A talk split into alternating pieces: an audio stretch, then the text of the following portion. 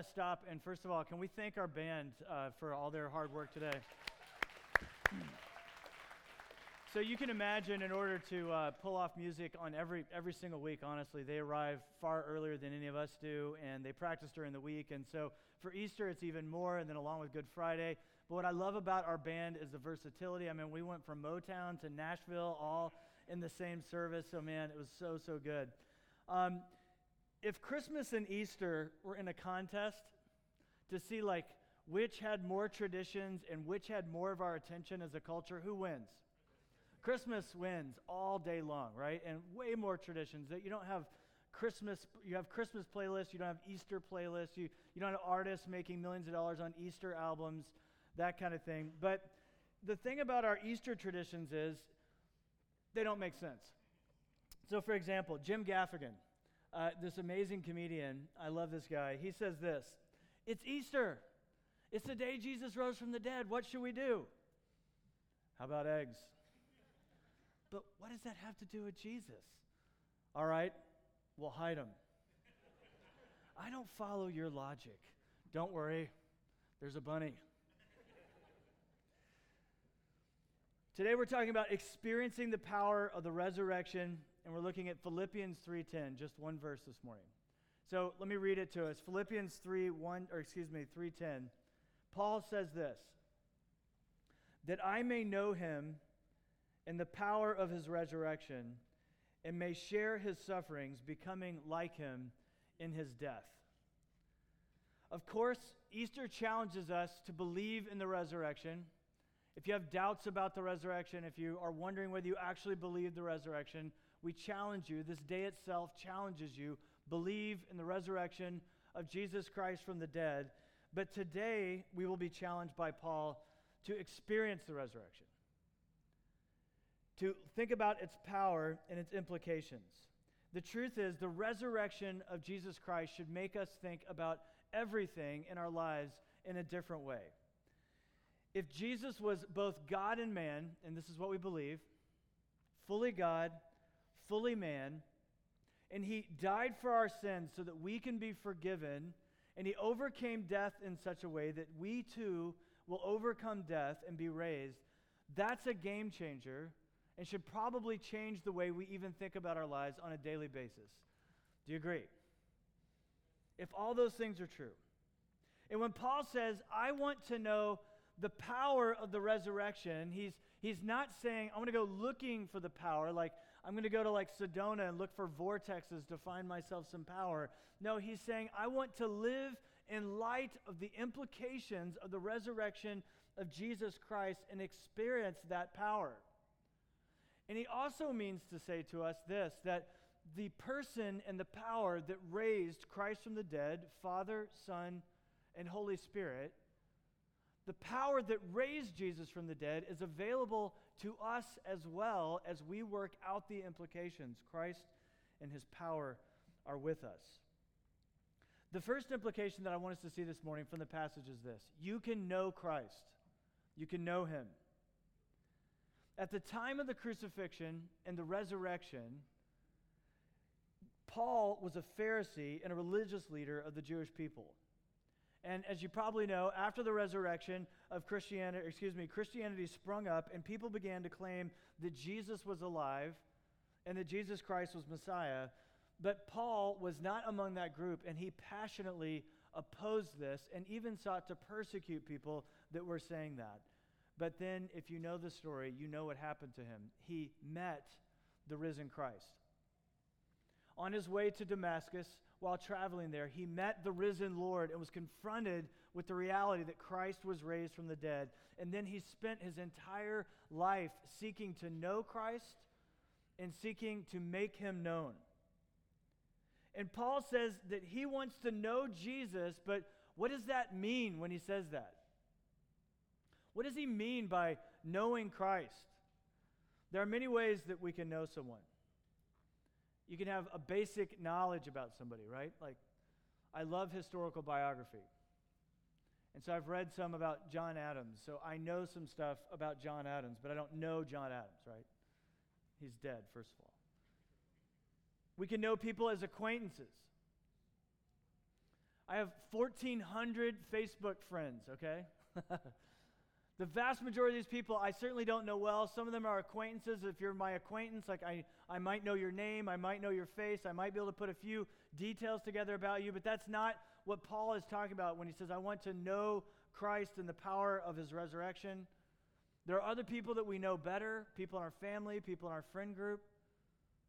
And then there are some people, some relationships that are so intertwined with our own hearts and our lives that they actually begin to change us, that they shape us into the person that we are. And as you can imagine, this is what Paul is talking about. Paul says, I want to know Christ and the power of his resurrection. What he means to say is this: I want my life intertwined with his life.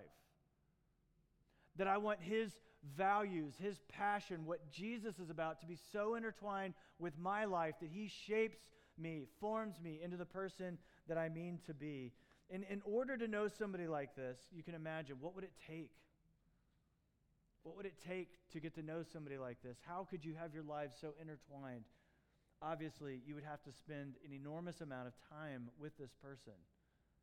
You would have to talk together. You would have to listen to one another. And this is what Paul is calling us to. Knowing Christ. This is Paul's highest priority. He says in chapter 3, verse 8 of Philippians, Indeed, I count everything as loss because of the surpassing greatness of knowing Christ my Lord. Everything else is loss. Paul is a man who had accomplished great things within Judaism. He had advanced far beyond anybody his age. And now that he is a follower of Jesus, he's become an apostle. He is literally carrying Christianity into the parts of the world that are unknown. He is literally establishing the church in the Roman Empire. And Paul says, in light of all my accomplishments, both before Christ and after Christ, none of them matter compared to knowing Christ. None of it matters. It's nothing beyond the surpassing greatness of knowing Christ, to know him. You will shape your life around what is ever what actually is your highest priority, if you think about it. You will shape your life, you will change your life around what is actually your highest priority. It's not what you say is your highest priority, but in reality, in actuality, whatever is truly highest among your priorities, you will shape your life around that thing. If being physically fit is actually your highest priority, right? You're going to change the way you eat. You're going to eat certain things. You're going to say yes to certain things. You're going to say no to certain things. So I'm one of these people. I'm just going to be totally honest with you. Most of the time, I am not seeking to be physically fit as one of my highest priorities. I'm just not. For the last 5 or 6 weeks, it has been a higher priority. I will not say it's been my highest priority, but it has been a higher priority. So it's meant that I'm choosing to eat certain things and choosing to not eat certain things. I've actually committed to go to a gym. I go to a gym. I pay a lot of money to be a member at a gym that I hardly ever attend, right? I mean, this is how they make money. They're planning on us not being there. And when I go to the gym, normally what I do is I walk in and I'm like, it's the middle of the afternoon and I'm tired, and I'll get on the treadmill and I'll run for a few minutes, maybe 20 or 30 minutes, and then I get off. I kind of look around at all the other people lifting weights and I'm like, that's good. I'm going to call that good. But recently I've joined a gym where you come in and it's a smaller group of people and they tell you what you're going to do that day and you do it together. And it's pretty insane, actually. It's absolutely insane, and I can't even believe I've been doing it for the last few weeks. But I've been doing this, and it's beginning to change my priorities, and it's actually beginning to shape my life in some ways, meaning I am having to say yes to certain things and no to others. And if being in shape is a priority for you, that's what you'll do, if it actually is a priority. So if Jesus is God and man, fully God, fully man, and died in such a way that his death was the atonement for your sins, meaning your sins were paid for and they're forgiven completely, and that's what we believe. And then he died a death, a type of death that made you united with him, so that when he died to sin and then he died to death, that your death died with his death and your sin died with his death. And then when he rose from the dead, that you are united with him in such a way, right, that you will definitely experience the resurrection from the dead. If all that's true, it would seem to make sense to make this man our highest priority. And this is what Paul is saying. An obvious question in light of all this is, what then diminishes our ability to know him? What diminishes our ability to have our lives shaped in Jesus? If this is true of him, if he's died a death that we deserved, that we could be forgiven before a holy God, and he's risen from the dead in such a way that we will be united to that resurrection, man, what diminishes me keeping from knowing him? And whatever that is, it would seem that I would want that out of my life. Less and less, more and more, out. And then I have to ask myself, then what would increase my ability to know him? What would like ramp up? What would give me more impetus to know him, more passion to know him? What would fuel knowing him more and more? And there's just three things I want to mention today, and there's so many more, and it'd be a whole different sermon, but quickly. Quiet, meditative times in God's word where you're reading not for information but for transformation. This is just one of the things I've found. It's one thing to read the Bible trying to know something about Jesus. It's another thing to read the Bible seeking to know Jesus. They're not mutually exclusive, but it's one thing to know information, facts, something I can tell you, something I can put in my brain. It's another thing to say, now change me in light of that. Transform me in light of the reality that I'm reading about and meditating on. Next, a prayer life that is open and honest and involves listening as much as talking. You know what the problem with our prayer life is we talk too much. Where Jesus is like Santa to us, and we're just saying, I need this, and he wants to hear our request, he does, but we talk, and we talk, and we talk, and Jesus is calling us into a type of prayer life where we listen as much as we talk. And I've never heard an audible voice, just so you know. But there's listening and open communication and honesty. You can't have a good relationship with anybody if you're not authentic and real. And so as you come to him, you can be real. And this is so freeing. Lord, the fact is, I want you to be my highest priority, but the reality is you're not. The reality is I put money as a much higher priority than you, and I've put my own security as a much higher priority than you, and I've put even like mundane stuff like entertainment as a higher priority than you, but I'm coming to you. I'm asking for forgiveness, and I'm asking for your power to help me make you the primary thing in my life, as Paul sought to be. Open and honest communication, and thirdly, a willingness to be changed. A willingness to be changed. I mean, if you're not willing to be changed, then honestly, step one doesn't even matter. To open up your heart, Lord, would you come? Would you change me? The first thing about the resurrection and the implication of the resurrection, if Paul were here, I think he would say is this: you can know Christ. And you might say, that's preposterous. He died. How can I know a dead man? And Paul would say, the reason you can know him is he's not dead. He rose from the dead. He's alive, and by his Spirit and his word, you can know him. Second is this. Paul says you can have fellowship in suffering. Yay. Philippians 3:10, our passage. I want to know him in the power of his resurrection, and that I may share his sufferings, becoming like him in his death. He says he wants to know Christ, experience the power of the resurrection, and I'm right with him. Yes, that's what I want. But then he says something that I don't want: to share in the fellowship of his suffering. I don't want that, necessarily. But Paul, being much godlier than me, does. Fellowship, it's the same word that if you've grown up in the church, I didn't until later in high school, the word koinonia gets thrown around. It means community or fellowship. Like, I've been involved in churches where they have koinonia groups. That's the term for their small groups, okay? And so, koinonia, Sunday school class name, fellowship. What it means is to have things in common with, and he's saying, I want to have everything in common with Christ to the extent that I would even share in his suffering, even unto his death. While I can't necessarily relate to this, I think another aspect of what Paul is saying here is this. He wants to have fellowship with Jesus in his suffering because this is true. Paul, Jesus himself says what? Take up your cross and follow me. If you want to be my follower, you have to take up your cross and follow me. And this is totally in the face of a very common teaching and theology in our culture today, which is the prosperity theology, which says, if you follow Jesus, you will prosper. If you follow him, if you really have faith, if you really believe, you will always prosper. You'll be wealthy, you'll be healthy, everything will be fine. But Jesus didn't say that, and Paul certainly did not say that. If you follow him, you're called into the fellowship of his suffering. Part of the reasons why this rings so true for me is this: times of suffering are like steroids for spiritual knowledge and spiritual growth. Let me say that again.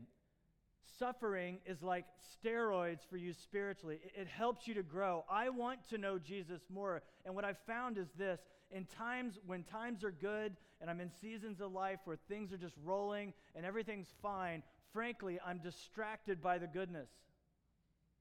I'm distracted by the busyness of life and the good things that are going and the projects that are happening, the relationships that I'm having. But it is in times of suffering, are you tracking? Where I've come to know Jesus. I would never sign up for this. I would never say, hey, next month, let's suffer, right? Let's put that in the calendar.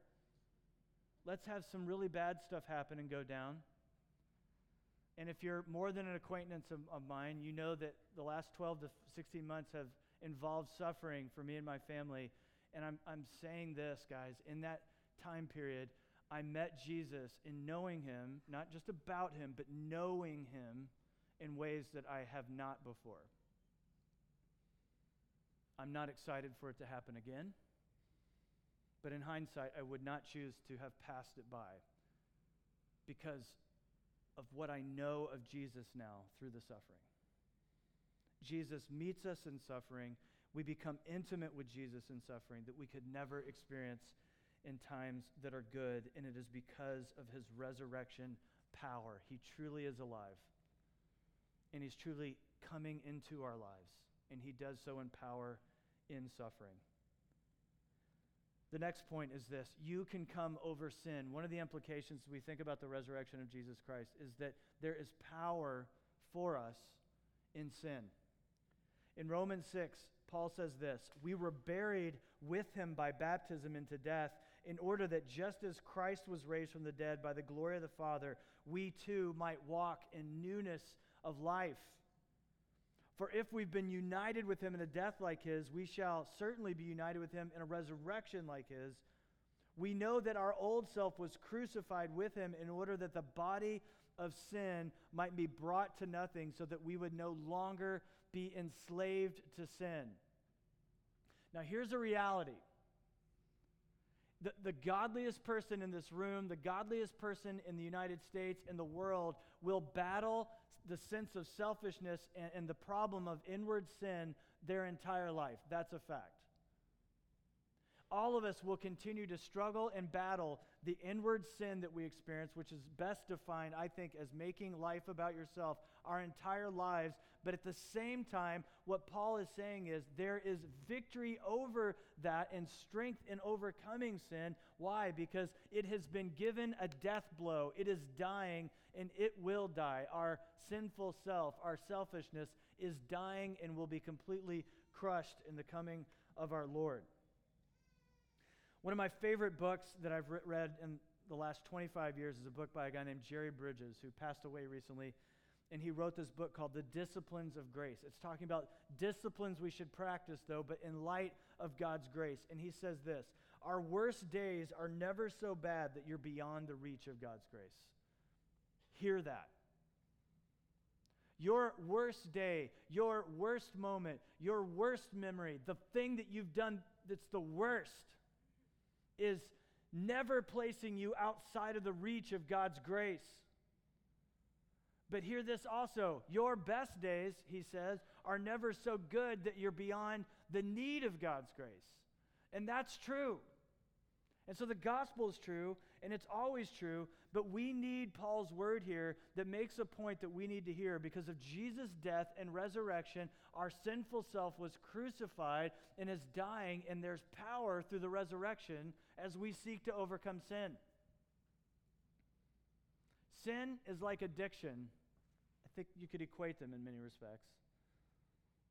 and that we're loving something that is not God, and we have a very hard time giving it up. It doesn't matter who you are. We all have besetting things that keep tripping us up. Some of you are really battling addiction, and there's good news here. There is power. The same man, the same God that rose Jesus Christ from the dead is our strength. If you've gone to an AA meeting or if you've gone to a 12-step program, the first thing that they're going to tell you is this, is you're powerless to overcome your addiction on your own, that you need a higher power. And in the context of some of those meetings, they're not going to necessarily direct you to who that higher power is, but this morning, let me tell you who he is and who his name is. His name is Jesus Christ. Why does he get to be the one? Because he conquered sin and death, and he rose from the dead. So he is the power. He is the one who gives us the strength to overcome anything we're dealing with. Are you battling chemical addiction? There is strength. There is power. Why? Because Jesus rose from the dead.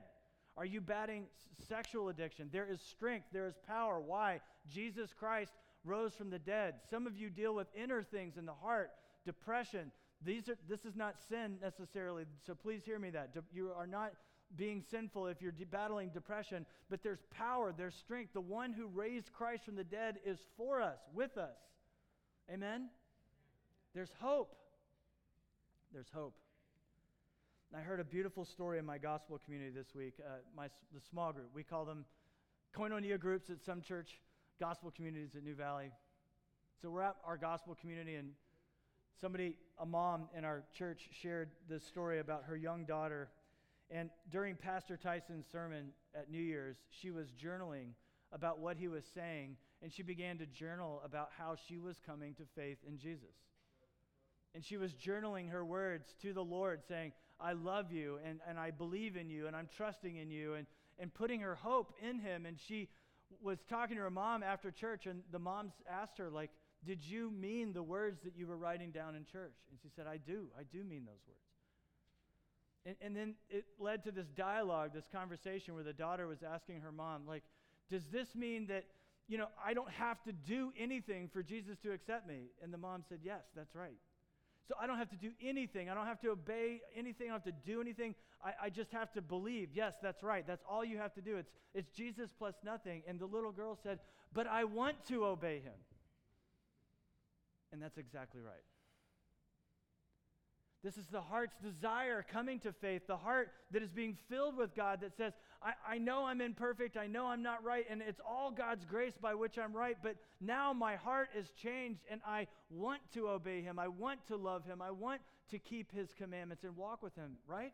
It is the Spirit of God that comes and helps us and to give us the desire, even at the desire level, to overcome. What sin do you feel utterly stuck and enslaved to because of the resurrection of Jesus Christ? There's power. Finally, last implication in this message is this, but listen, there are thousands of implications, maybe millions, of the resurrection of Jesus. We're just talking about a few this morning, but finally, you can face death with hope. We do our very best to ignore death in our culture. I think we do our very best to ignore death in our own lives and hearts, and I think we do a really good job in Phoenix trying to ignore death. Where I grew up, there were cemeteries in the center of every city. At the very heart of cities, they built cemeteries, and to bury your dead, churches would have the dead buried in the backyard. Death was a reminder everywhere because it was central to our cities. Where are our cemeteries in Phoenix? I mean, I know they exist, but they're few, and they're hidden. Death is something we push away, we don't want to think about, but there are times in our lives when death becomes central and we can't ignore it. It just is there. In the past 12 months, we buried my father-in-law and my mother-in-law. And in the last 16 months, as a church, we've had several funerals. We've had the funeral for two beautiful teenage girls, Maddie and Zoe. We had a funeral just recently for a dear baby named Shelby who passed from a heart condition. And we had our first memorial service and funeral in this room for Bob Welsh. We've not been able to ignore the face of death. It's been in our face. And when we are daily living in light of the resurrection of Jesus Christ, letting Easter break out just on one Sunday a year, but actually to live in light of the power of the resurrection, working out the implications, seeking to know him and be changed by these implications, there is a resource when we grieve death. And we do grieve death. When somebody we love dies, we should not say to ourselves, well, that was actually a good thing from the right perspective. It's not. It's an evil thing. It's a result of sin. It's part of the enemy. When Jesus comes to the death of his best friend, Lazarus, he doesn't say, it's not a big deal. Why are you all crying? He weeps bitterly and he recoils from the death, even though what? He knows he's about to heal this man from the dead. He's about to raise him. It is an enemy, but it is a conquered enemy. It is an enemy, not a friend, but it's a conquered enemy. And so we grieve, but we do not grieve as people without hope. And so when we live in light of the implications of the resurrection of Jesus Christ from the dead, when we have to, when life forces us to face death in the face of a loved one, a beloved friend, a family member, we have a resource. We have a resource to have hope. Romans 6:5 says, "For if we have been united with him in a death like his, we shall certainly be united with him in a resurrection like his." 1 Corinthians 6, "And God raised the Lord and will also raise us up by his power." Points. On a gravestone, there are two dates. And my family is buried, almost all of them, in Evansville, Indiana, in a center part of the city. And you can go there to their gravestones and see my family members there, and there is a birth date, and there's a dash, and there's a death date, right?